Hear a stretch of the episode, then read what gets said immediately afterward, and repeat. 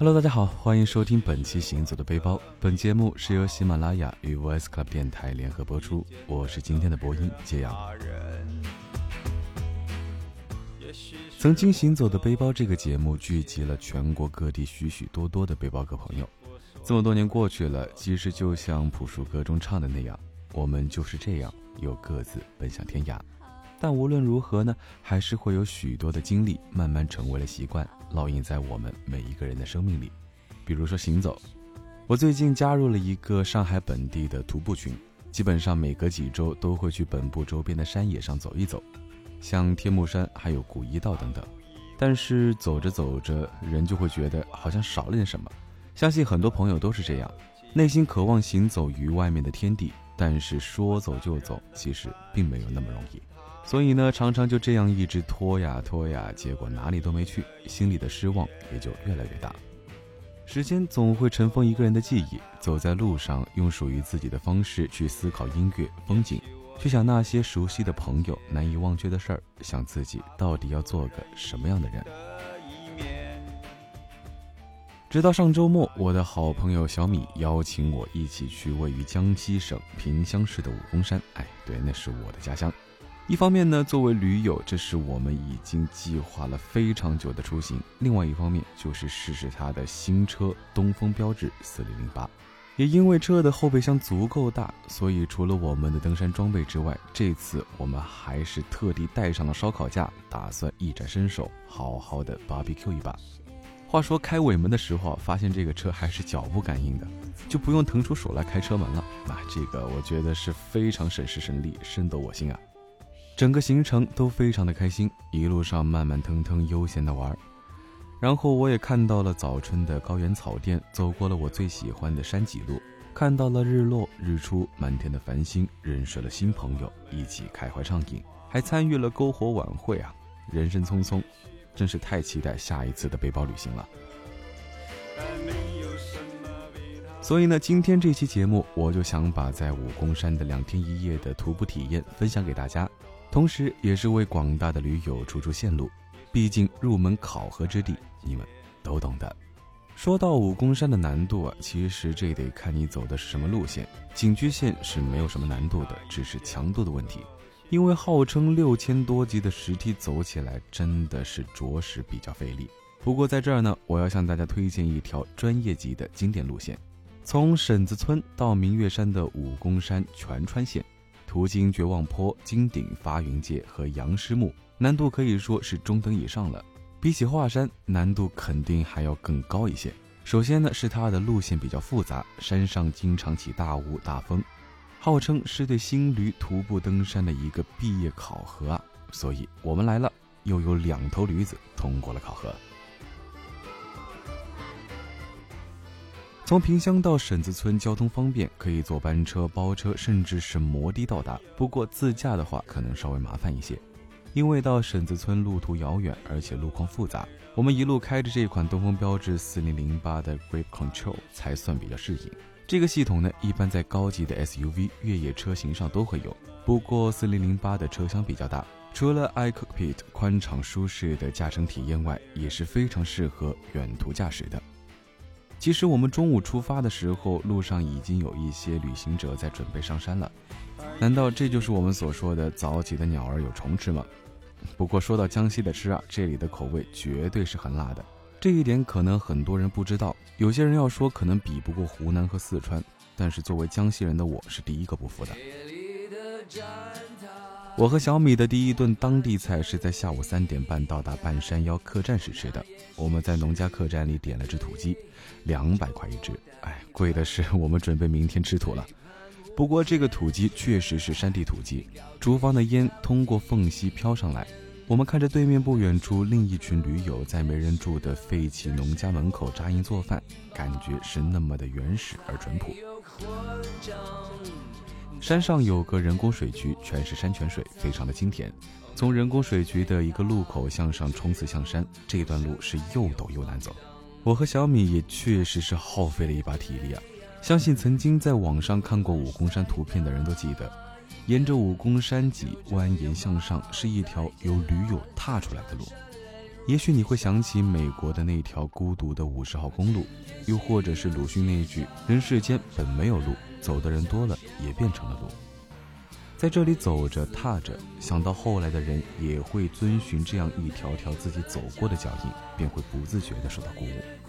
上山的过程虽然比较累，但是好在风景很好，空气凉爽。看到一阵大风吹来后的云雾升腾，真是感受到了“风起云涌”这个词儿。武功山海拔上升得非常快，因此也建议大家不要走得太快，以防后面太累、流太多汗不好。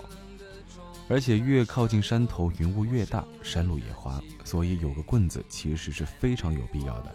虽然我们没有带专业的登山杖，但是在山脚两块钱买的竹棍也是非常的好用，拿在手上就好像是拿着一根打狗棒一样啊。话说回来，武功山的二十五座山头真不是盖的。虽然我没有一一数过，但是登上绝望坡顶的时候，真的是已经大汗淋漓了。绝望峰顾名思义，就是让你感到绝望的山峰。它是二十五座山头里最接近直角的，从坡底到坡顶是又高又险。我和小米的小腿在这里都受了点伤，虽然没了力气，但是我们却丝毫不像他名字那样，看着梦寐以求的云海，还有晚霞的最后一抹余晖。那种疲倦和不耐烦瞬间就变得荡然无存。稍作休息后呢，我们便向武功山的金顶方向继续行进。此时就进入武功山最最为人称道的风景了。景区内连绵十万亩的高山草甸，一路上的霞光。话说武功山有一湖二泉五瀑七潭十六洞七十五里景之称。而我对于武功山最期待的，其实就是云海、草甸以及漫山遍野的帐篷了。来这里踏青，走着走着，就恍神想到了村上春树《挪威的森林》里渡边和绿子的经典对话：“最最喜欢你，绿子，什么程度？春天的原野里，你一个人正走着，对面走来一只可爱的小熊，浑身的毛活像天鹅绒，眼睛圆鼓鼓的。他这么对你说道。”你好，小姐，和我一块打滚玩好吗？接着你就和小熊抱在一起，顺着长满三叶草的山坡咕噜咕噜滚下去，整整玩了一大天。你说棒不棒？我就是这么喜欢你。能把喜欢的感觉表达成这样充满画面感的场景，这正是作者的过人之处。而如果要拍这个场景，春天的武功山可能就是最好的场地了。来到这儿，即使没有小熊，却依然忍不住想沿着柔绿茸茸的山坡咕噜咕噜地滚下去。一路的快乐又是一个小时啊！我们在傍晚六点半到达武功山的海拔最高点金顶。日落之后，天空慢慢黑了下来，周围都是手电和营地灯的光线，人很多，整个金顶是扎满了帐篷。晚上在帐篷里和附近的帐友谈天说地，分享山顶夜空的爽朗和徒步旅行的快乐。夜里，周围一帮上海的驴友兴奋说话到十二点才消停。第一次发现，虽然在各自帐篷里，但说话可是听得太清楚了，几乎就像没有什么阻碍一样。第二天，为了看日出的我们，清晨五点早早的就从帐篷里爬了起来。从天蒙蒙亮到天边开始泛出细微的晨光，此时云海来了，太阳露出的瞬间又被遮蔽回去，云层滚滚，如梦如幻。再到六点零二分，一瞬间，朦胧的朝霞和云层合为一体，那种感觉，哇，真的是第一次体会到什么是云蒸霞蔚，仿佛从前看到的都是假的日出。在这里，你能分明的看到雾气在眼前游走，如薄纱一般在身边环绕。你想伸手触摸它，却如朱自清笔下的时间般从你指尖流走。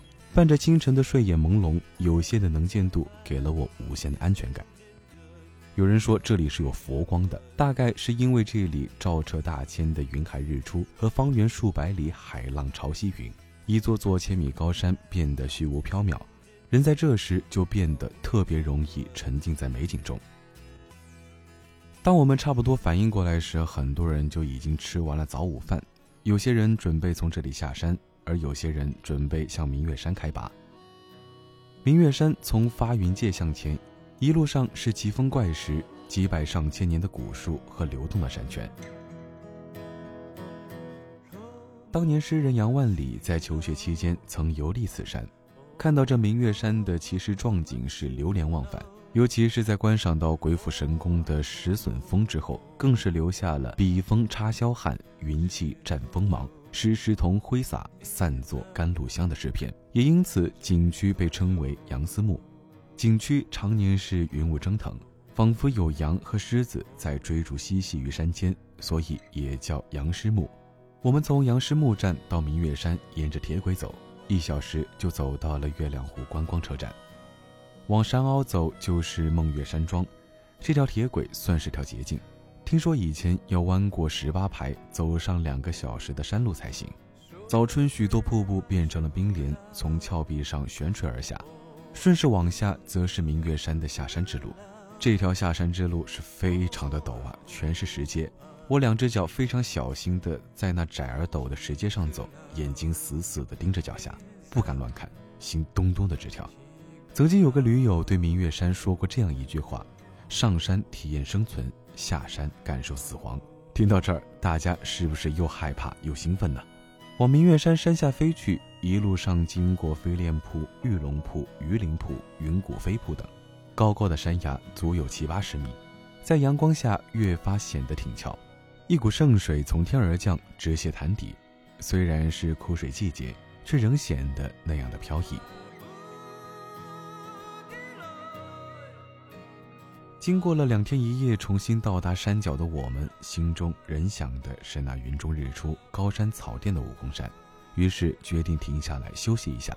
在车上的八英寸的触控屏看了一部介绍江西美景的短片，这也是为了避免疲劳驾驶。虽然我们这一次试的东风标致四零零八有一个 ADAS 的智能辅驾系统，一路上还是非常的安全稳定。但毕竟刚结束两天徒步的背包客身体状态都不是那么的好，所以选择自驾出行的驴友们一定要注意安全，在选车的时候也尽量选择这样比较方便应对复杂路况的车。当然，像我们夜间行驶的话，四零零八超大的液晶仪表盘也是非常必要的。有人曾用“眼睛里看到的是天堂，脚下却是地狱”来形容武功山，这里的路是驴友走出来的土路。路上不断有从发云界和杨师墓方向过来的驴友向我们打听到绝望坡还有多少个山头，但其实此时什么样的询问和解答都是多余的。脚下的路还很长，现实很残酷，唯有脚踏实地，一步一步去丈量。也许你从来没有做过背包客或驴友，那么在这个春光明媚的日子里，挑个周末逃离雾霾，去武功山，用自己的脚丈量一下远方吧。二零一七是我们一起坚持行走背包的第五年，我们还在坚持着行走的初心，也希望这档节目可以继续陪伴着大家。好了，今天的节目就到这里，有什么想说的、想和我们分享的，欢迎在节目下方留言，或者搜索我的微博“钱大江”私信给我。我们下期节目再见。